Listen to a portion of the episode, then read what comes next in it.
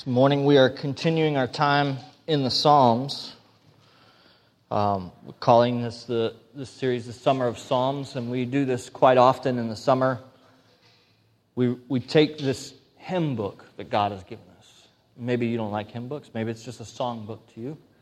But what God has given us are, are words that we get to sing back to Him, truth that we get to sing back to Him, that not only does he hear and he's glorified, but we hear it even as it comes out of our mouths when we remember who God is and what he's done. And the people around us actually hear the good news. This morning we're looking at Psalm 2. And Psalm 2 is going to is going to sound like bad news. It's going to sound like bad news to us. It's, it, it sounds like a, a king who, who is not us and so immediately we're like, eh, I, don't, I don't like the way that sounds. I like to be king. I like to be in control. I like to be the one that makes the rules so that they kind of re- revolve around me.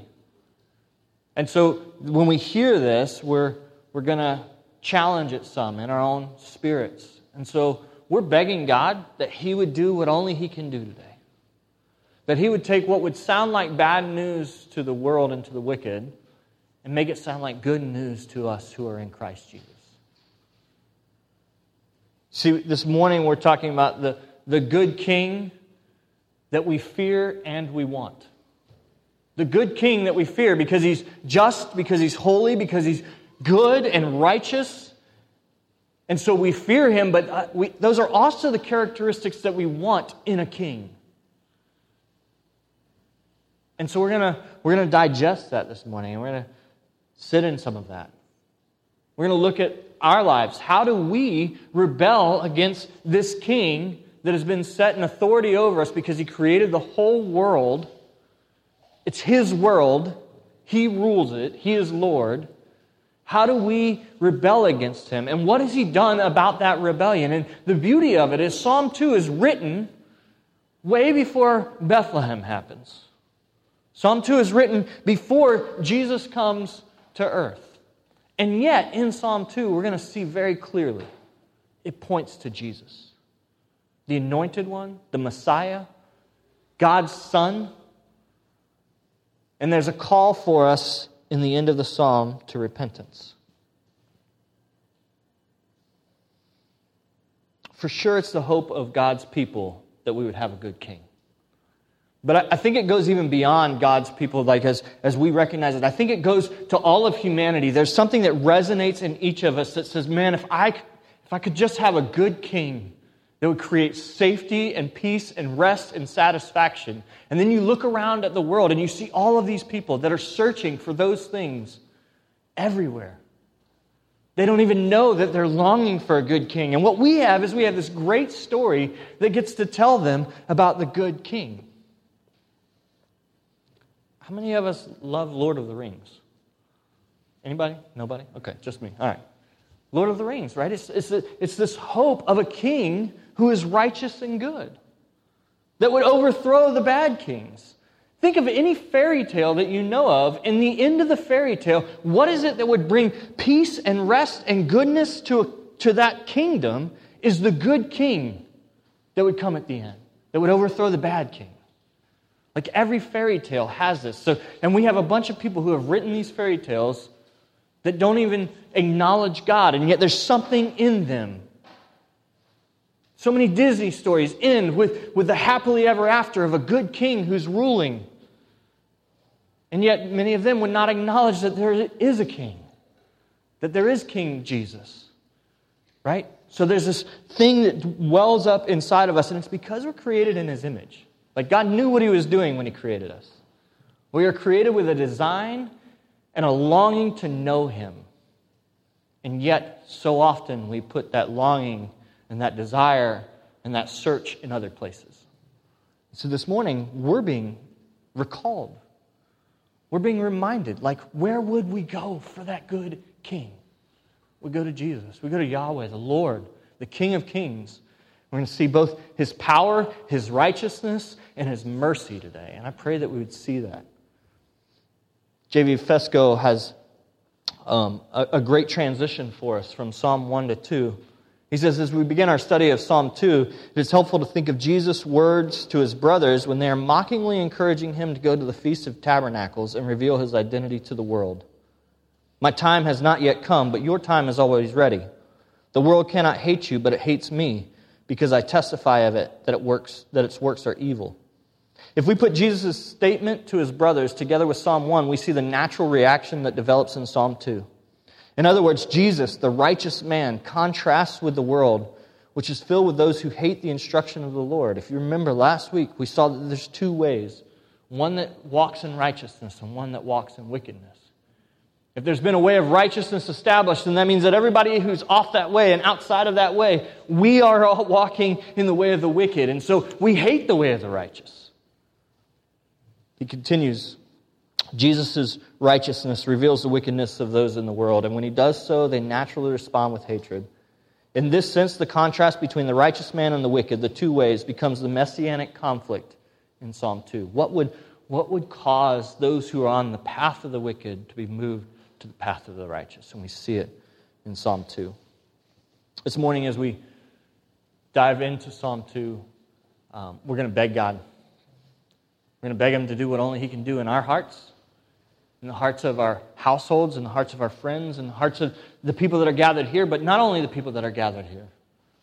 We're going to beg that God would do this in such a way that we would be able to take this good news that we hear of and remember this morning, and we'd be able to share that with our neighbors that are searching, with our friends who are lost, with our enemies, our coworkers, like what, whatever it is, whoever's in your life, you have the opportunity to share this good news with. But, but we have to believe that it's good news first. Otherwise, we're not going to share it. So, Lord, would you do that in us? Will you pray with me? God, we pray that you, by the power of your Spirit that's alive and well today, that dwells in the heart of every believer here, Lord, we pray that by your Spirit, you would stir our hearts to love you, to worship you. Lord, we pray that in Psalm 2 we would see the reality of our wickedness and the reality of our sin, the reality of how we rebel, how we attempt to cast off your rule and your reign in our lives, Lord, and we would remember that you are a good king. A good king who has sent his son and purchased freedom and life and satisfaction and rest and peace for us. And it's not a rest and peace outside of you, Lord, it's a rest and peace in you. So, Lord, we pray that we would um, believe it today, that we would believe it in such a way that it would make us excited and that we would delight in the law of the Lord, even as we read in Psalm 1. And then that delight would actually cause us to go to a lost and dying world and share this. God, that we would rejoice in our good King today. In Jesus' name, amen. Well, as we said, we're going to begin with some bad news. Psalm 2, verses 1 through 3. Follow along. It says, Why do the nations rage and the peoples plot in vain? The kings of the earth set themselves, and the rulers take counsel together against the Lord and against his anointed, saying, Let us burst their bonds apart and cast away their cords from us. It begins with uh, a general people and nations and so this could be um, specific to some of the nations that were around Israel at the time. But I think that if we, if we peel back, whatever name you want to put on it, there's a, there's a truth that all of us sit in this place of rebellion and of attempting to say, I don't want your rule and reign in my life, God. But it, while it begins with a more general, it also says that the really powerful people the kings and the rulers are actually plotting together and against God and his anointed one to cast them off, to, to toss off the chains that would hold them, their bonds. That they feel enslaved by the law of the Lord. Where, where Psalm 1, the author is saying, Listen, I delight in the law of the Lord in verse 2 But his delight is in the law of the Lord, the righteous one, and on his law he meditates day and night. He sees God's law as this beautiful, life giving thing. Whereas those outside of Christ would see God's law as this thing that would cause them to, to not find satisfaction, the thing that would prohibit them from living in the world, the thing that would prohibit them from having delight. And so this morning, we just need to recognize that the, if I come to the Word with any sense of delight, it's because God has done a mir- miracle in my heart. He's done a miracle in my heart. Everyone else who comes outside of the Holy Spirit dwelling in them sees this and they see it as chains and bonds that are putting on them, that are being put on them. But if we come and we see it with any sense of delight, it's because God has done a work in our heart and we should rejoice. Like, rejoice that you have received grace upon grace upon grace, that you would see him as good and right and true.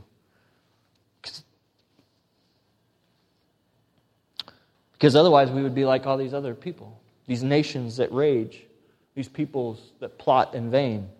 The kings of the earth set themselves, and the rulers take counsel together against the Lord's anointed. I, I read verses 1 through 3, and I see in it, I see this, the rebellion. So if you take away three things today, verses 1 through 3 talk about the rebellion. Verses 4 through 9 really point to the response of God. And the last three verses talk about what repentance looks like. And I know that some of you hate alliteration. Randy's downstairs, she hates alliteration, but uh, for me, it helps sometimes. Sometimes it does become this thing that we try to create, but I think for here, if we can remember rebellion, response, and repentance. Listen, you take that into tomorrow morning, to a Monday. Man, Monday we wake up rebellious. We're like, not a Monday. I don't want to do this again. I don't want to go through this whole thing again. I don't want to go to work. Kids say I don't want to go to school, which is a fight we don't have to have right this second, but a couple months we're going to have it again. Right? This, this thing that we have where, where we rebel and we say, No, I want my own way. I want my own rule. I want my own path. And I was thinking about rebellion, and I was thinking about the American Revolution, and I was thinking about um, it's, it's rebellion unless you win. And if you win, then it's revolution. But if you lose, it was just a rebellion. Right? I mean, that's true. It, it all depends on, like, on the other side of it, what are you going to call it? Well, what we call it is the result of the outcome. And yet, when you look at it, and I'm not, I'm not saying anything against what they were doing because they had a bad, they had a king who was unfair.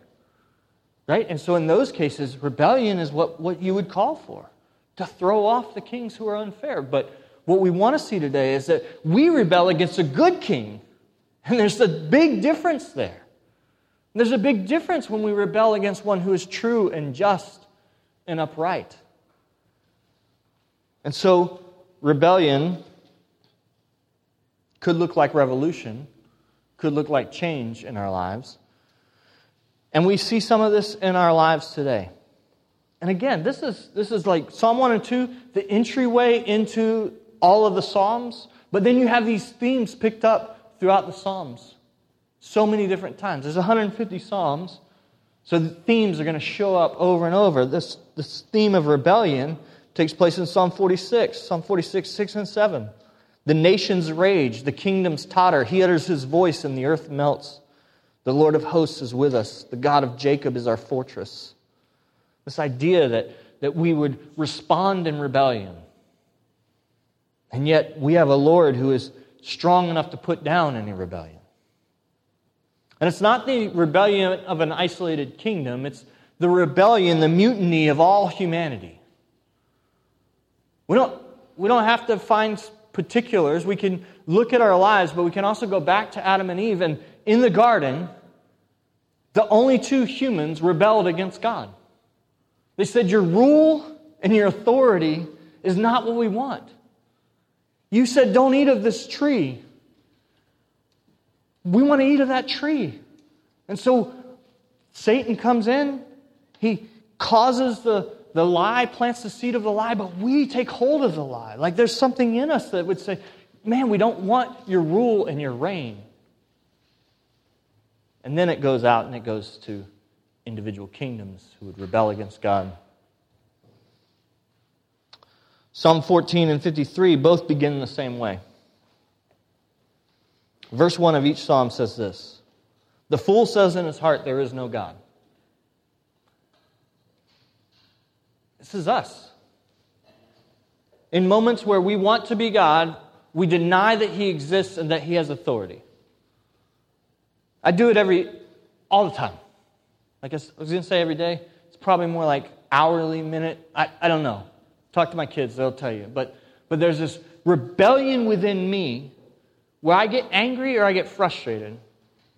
And you might say, well, anger and frustration, those aren't, that's not rebelling against God. Well, if you start to unpack it, it quickly becomes evident that, that I'm rebelling against God because I either don't believe that He's good or I don't believe that He's in control.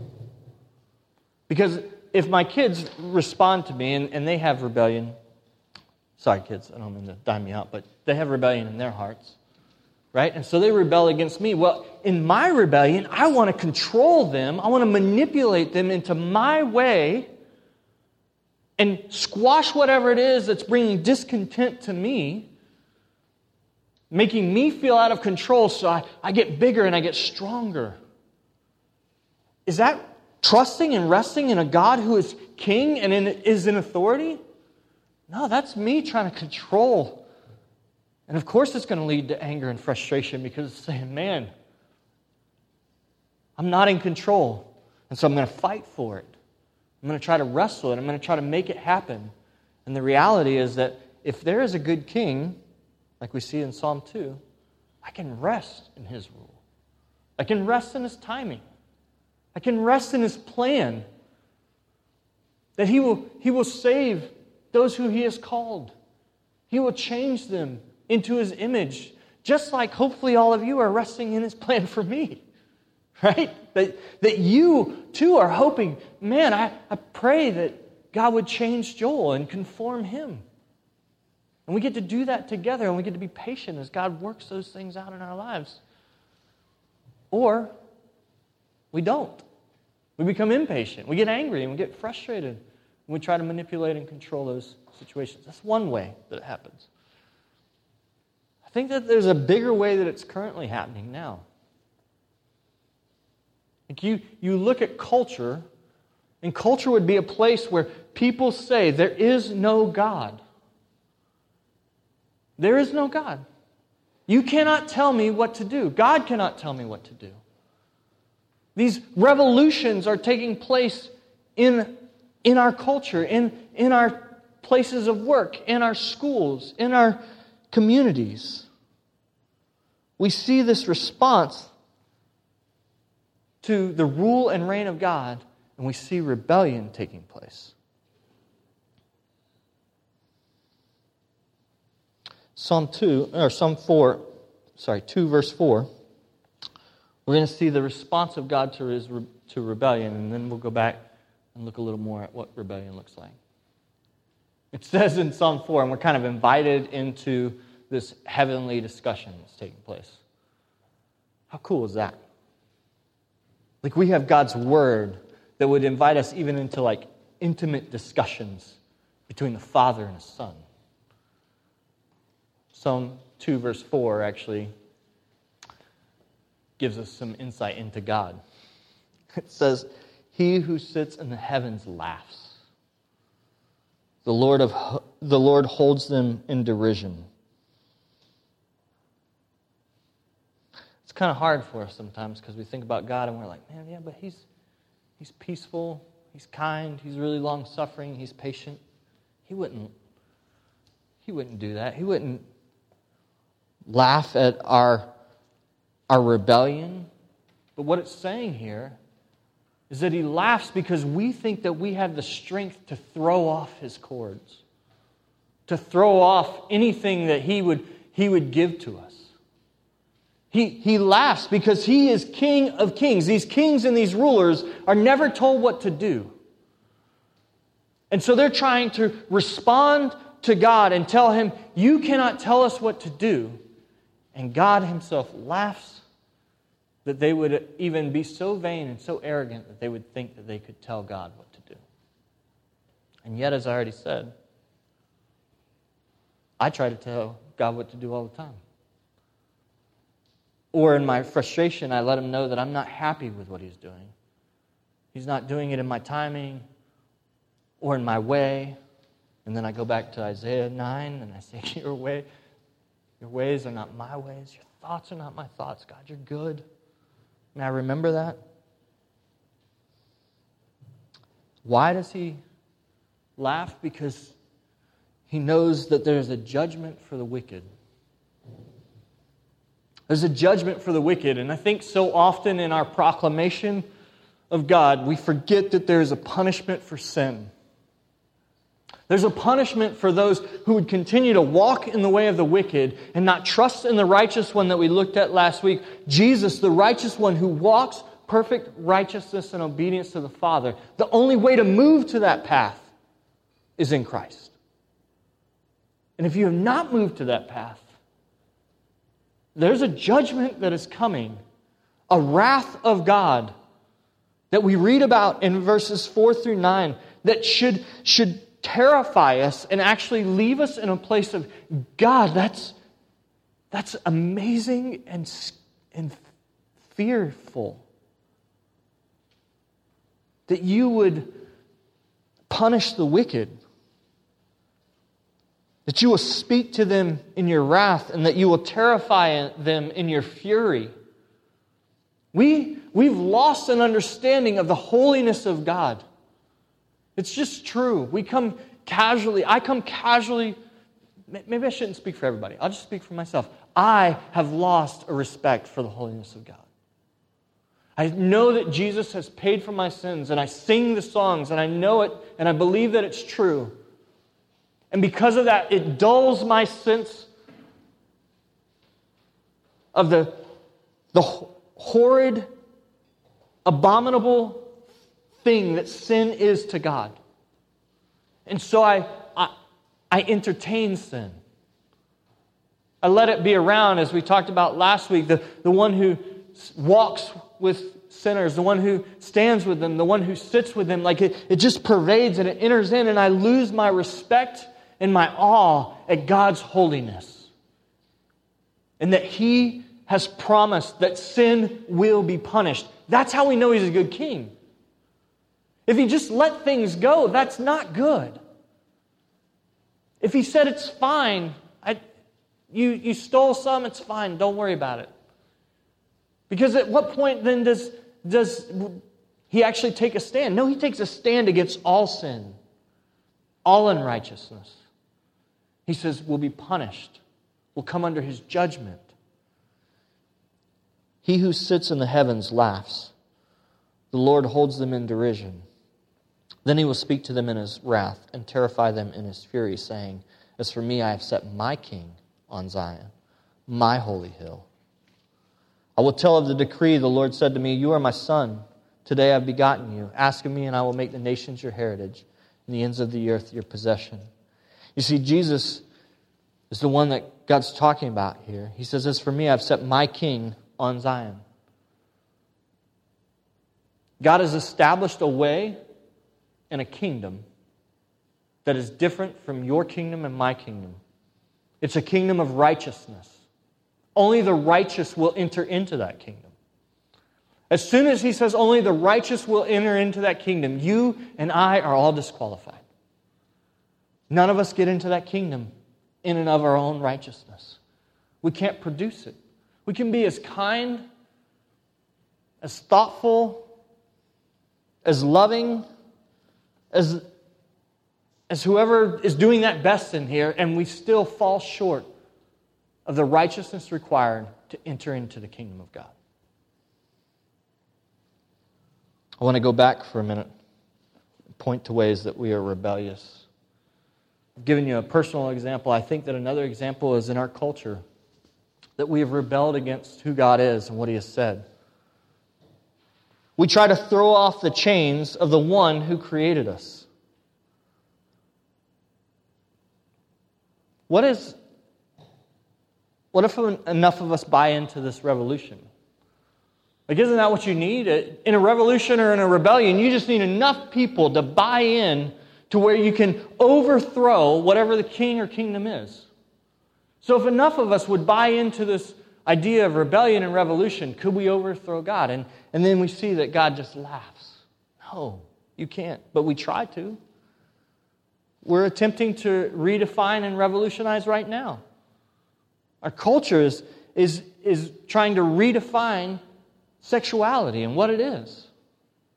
Right? Even, even the term non binary is a revulsion, is a, is, a, is a rebellion against the way that God has made us. He said, Listen, I made them male and female. In the image of God, they are created. And yet we want to create more terms and more ideas and more possibilities. And we reject God. We reject what He says. And we begin to go through Scripture and we begin to say, well, that, that's old. We can cast that out. All of it's old. Like, that's the thing. Like, all of it's old. It's all really good and beautiful. And the fact that we're here 2,000 years after it's written, still believing it, still trusting it, says there's truth here. There's something that would be real that we could tangibly take and set our feet on and say, God's way is the best way. And so I'm going to commit to that, even when God's way pushes against my way. Because I have been bought with a price. We are attempting to revolutionize and reject. Rebel is the word. Rebel against God. But again, maybe that's not your particular rebellion, but it's easy for us to, to, to take that and say, well, that's bad. But there are so many ways that you and I rebel against God. And, and what He's given us is the church to actually come alongside. And for Matt to say, hey, Joel, maybe there's some rebellion in your heart against who God is and what He's done. Maybe Eva comes up to me one day and says, hey, you were unkind. Right? And in your, in your lack of kindness, there needs to be repentance. And so, together as the church, we get to say, hey, what are, where are the places where we're actually saying, God, I, I, reject you. I rebel against you. Because even as we call that out, we immediately get to come and say, but why would we reject the good king? If we have this good king whose ways are right, who provides peace, who's given us the way to love one another, the way to honor him and glorify him. Like if he's done all of those things, why would we reject him? So let's not reject him. Let's submit to Him. Let's rejoice in Him and do it in a way that it doesn't, doesn't feel like um, rebellious submission, because that happens too, but feels like delightful submission that, that responds in a way that says, God, you're good and I love your ways. I want to acknowledge Him. We have the promise of a better kingdom because we have a better king. Psalm 89 14 says this, talking about the king God Himself. It says, Righteousness and justice are the foundation of your throne. Steadfast love and faithfulness go before you. Write that down. Psalm 89, 14.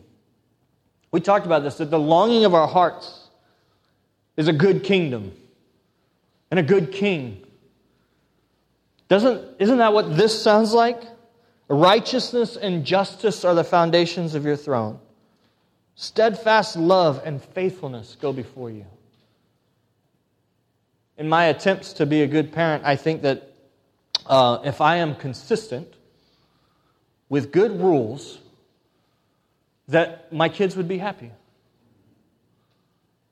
And I, I, think that there's some truth to that. I think that the, it's, it's the actual application of those rules and the way, the way that my sin and my humanity breaks in that is where they get messed up. But we have a God who is steadfast in his faithfulness and in his love towards us, and his way is righteous and just. That's a good God. That's a good king. That's a king where he doesn't, he's not changing with the new fad. He's not changing by his whims, by his emotions. Did he get a cup of coffee in the morning? Like those things don't affect him. He's steadfast, and his rule and his reign is good. Man, that's a kingdom I want to live in. Here's the problem He's just. He's just. And we just said that none of us are righteous. Well, now we've got a dilemma. Because that, that good kingdom, that man, that's beautiful. I want to be there, but I can't be in that kingdom because I am not righteous. but God's so kind. In Psalm 2, he tells us how we enter into that kingdom. This kingdom of righteousness and justice.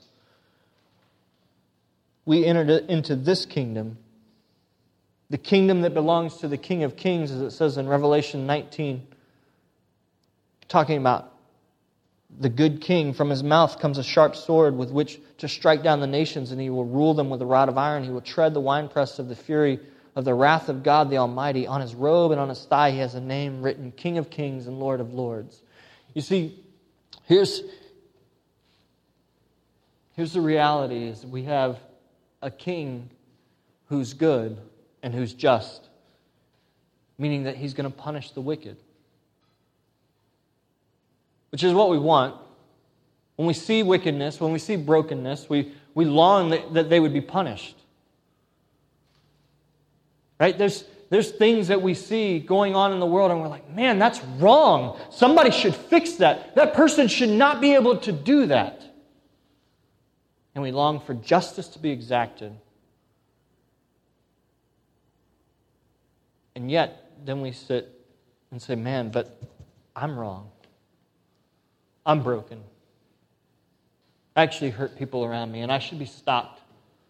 Somebody should do something about me and my injustice. And the punishment is, is coming for those who are wicked and who are unjust, and we see it. As for me, I've set my king on Zion, my holy hill. I will tell of the decree the Lord said to me, You are my son, today I've begotten you. Ask of me, and I will make the nations your heritage and the ends of the earth your possession. Verse 9 You shall break them with an iron rod, with a rod of iron, and dash them to pieces like a potter's vessel. The same king who's good is also the judge. He's the one who sits, as we saw at the end of verse or chapter 1. Therefore, the wicked will not stand in the judgment, nor sinners in the congregation of the righteous. This judge decides who is righteous and who is not. And so we need to be made righteous if we would enter into the kingdom of righteousness. The better kingdom looks like a kingdom of Jesus, full of people that, looks, that look like Jesus, full of righteous people. This kingdom that we want to enter into. And so, how do we enter in? Verse 10 says, now, therefore, uh, sorry. Verse 10 says, Now therefore, O kings, be wise, be warned, O rulers of the earth. Serve the Lord with fear and rejoice with trembling. Verse 12, Kiss the Son, lest he be angry and you perish in the way, for his wrath is quickly kindled. Blessed are all who take refuge in him. Clearly, two paths here a path of rebellion and rejection a path that leads to wrath, and then a path of righteousness and refuge. That, that path of righteousness and refuge leads into a kingdom of righteousness, a kingdom of refuge, a kingdom where we are safe, where we find all of our needs and our wants and our desires met by God Himself. This righteous kingdom. How do we get there? In verse 12. It says, Kiss the Son. It's a weird term. Kiss the Son. There's an acknowledgement that takes place where we would submit to a lordship. We would surrender. We would say, God, you, you, your Son, the anointed one that you have established as the King, I submit to him. I run to him and, and long to serve him with fear and trembling. I, I want to be in your kingdom. I kiss the Son. I acknowledge that he's Lord, that he rules.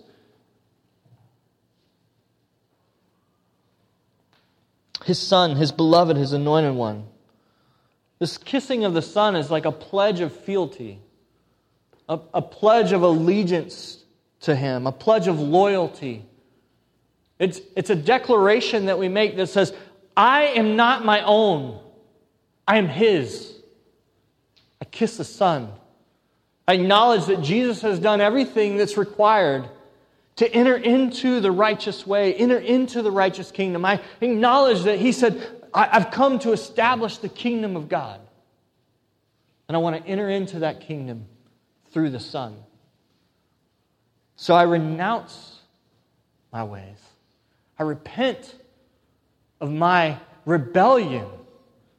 Even as that rebellion is still taking place on a daily basis, like I acknowledge that, God, I don't want to rebel against you anymore.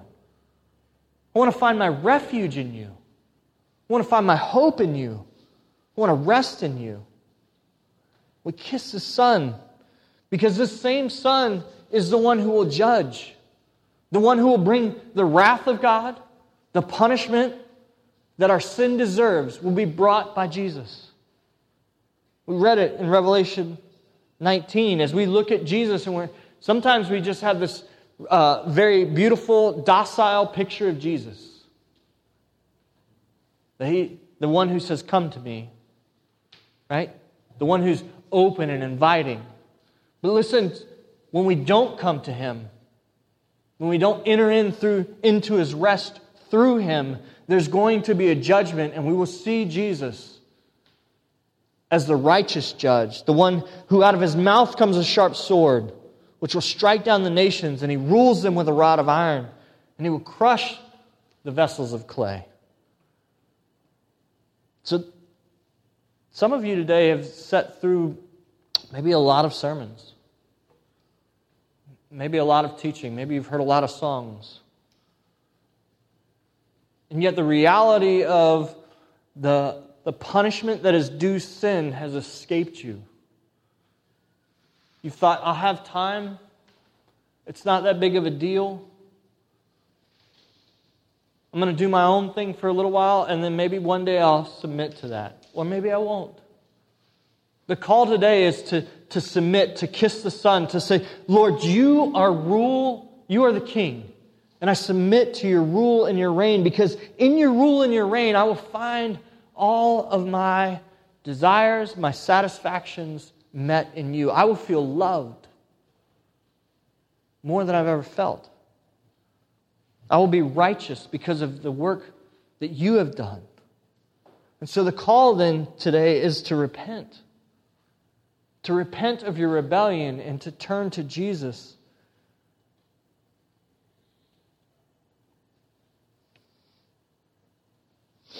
Hebrews 12, 28 and 29 says, Therefore, let us be grateful for receiving a kingdom that cannot be shaken. Let us offer to God acceptable worship with reverence and awe, for our God is a consuming fire.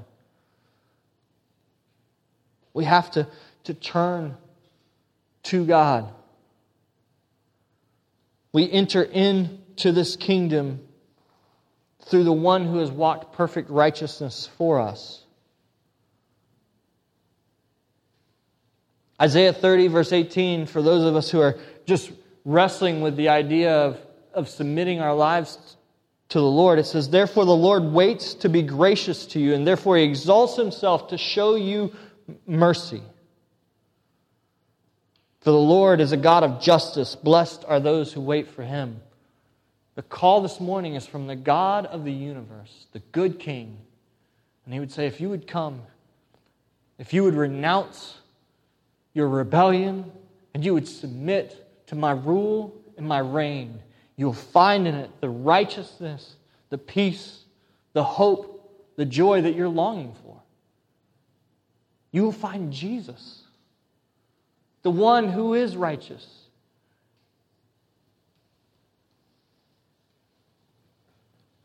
Remember the rebellious people, the ones who would redefine whatever it is sexuality, um, rule, comfort. We are those people.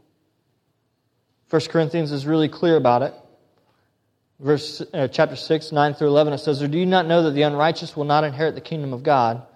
Do not be deceived, neither the sexually immoral, nor idolaters, nor adulterers, nor men who practice homosexuality, nor thieves, nor the greedy, nor drunkards, nor revilers, nor swindlers will inherit the kingdom of God.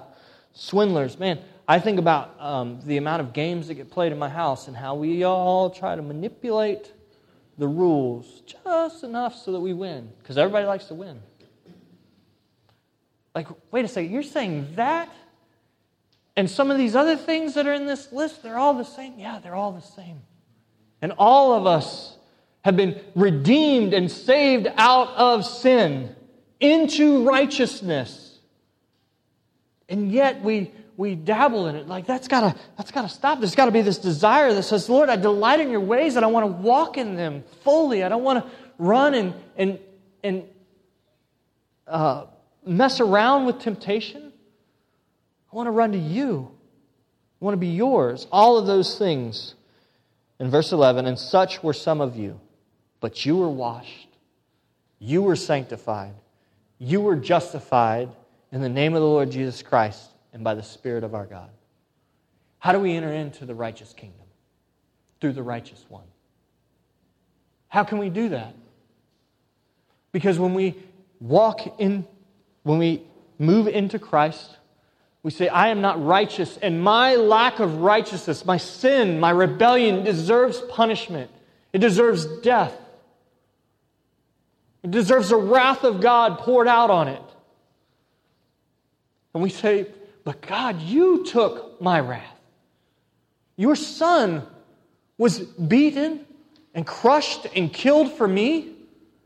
He was forsaken so that I would never be forsaken.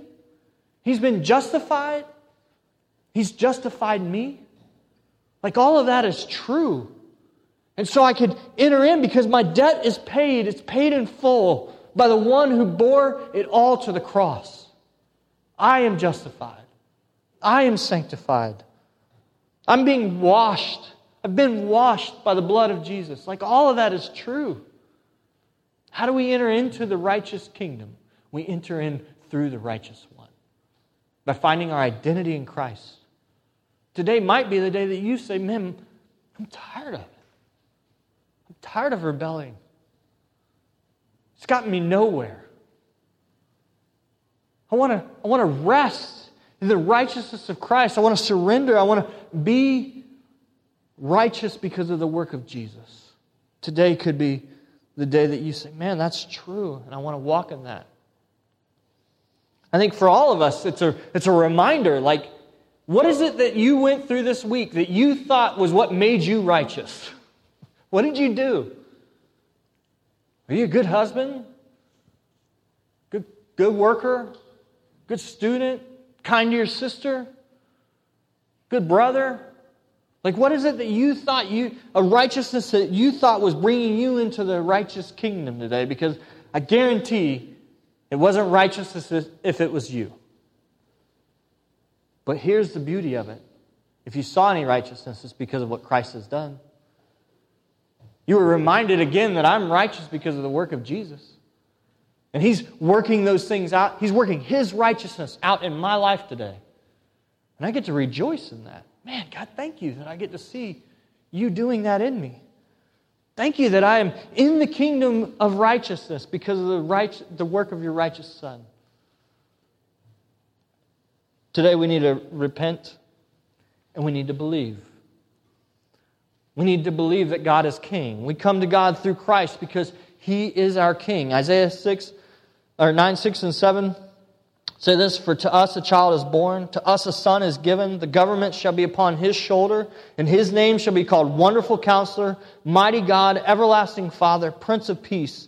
And of the increase of his government and of peace there will be no end on the throne of David and over his kingdom, to establish it and to uphold it with justice and with righteousness from this time forth and forevermore. The zeal of the Lord of hosts will do this. This is the king that we have.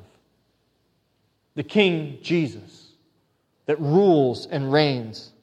Wonderful counselor, mighty God, everlasting Father, Prince of Peace.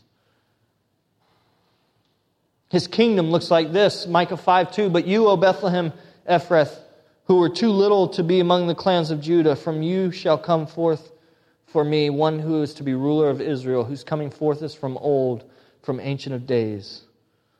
We read it in Psalm 89. Righteousness and justice are the foundation of your throne. Steadfast love and faithfulness go before you. That's the righteous kingdom that Jesus has given us. He is the good king that we would long for. We have to acknowledge him as king. We have to rejoice in that. And we have to acknowledge him as good. Come to God through Christ because he is good. This morning, if you still have doubts, I would say, listen, bring your doubts to God and test him. Try him. See if he's not good. Listen to this Psalm 34 Oh, taste and see that the Lord is good. Blessed is the man who takes refuge in him. This morning, we get to take refuge in Christ. Refuge from the, the wrath and the judgment of God? Yes. Also, refuge from just broken reality that we suffer. We get to rest in a king that one day all of these things will be made right. Oh, taste and see that the Lord is good. Blessed is the man who takes refuge in him.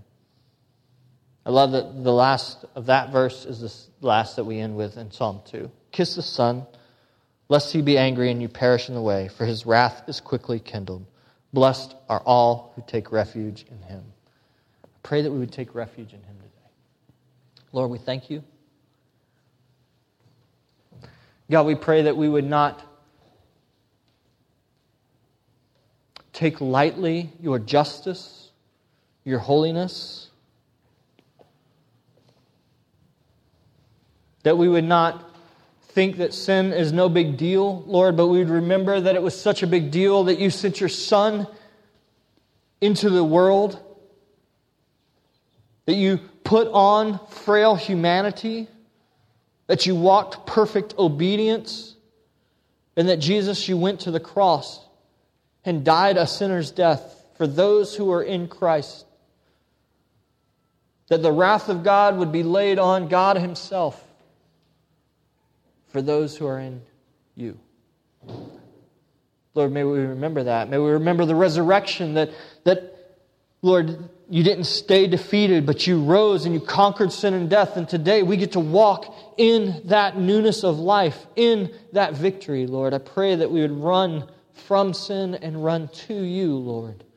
God, that we would see your way and we would see the wicked way, and that we would have disgust for the wicked way, and we would have delight in the way of the Lord.